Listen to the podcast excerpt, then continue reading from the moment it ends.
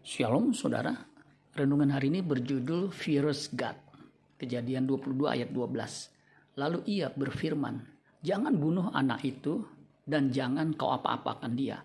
Sebab telah ku ketahui sekarang bahwa engkau takut akan Allah dan engkau tidak segan-segan untuk menyerahkan anakmu yang tunggal kepadaku.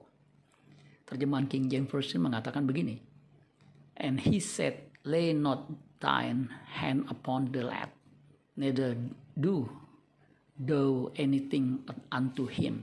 For now I know that thou fearest God, seeing thou hast not withheld thy son, thine only son from me. Mengapa Abraham bisa dengan tega, tanda kutip, mempersembahkan Ishak anak tunggalnya yang paling ia kasihi, whom he loves, sebagai korban bakaran.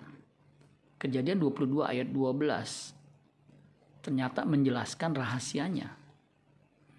Ternyata rahasianya Tuhan adalah yang paling dihormati dan dikasihi oleh Abraham, bukan Ishak.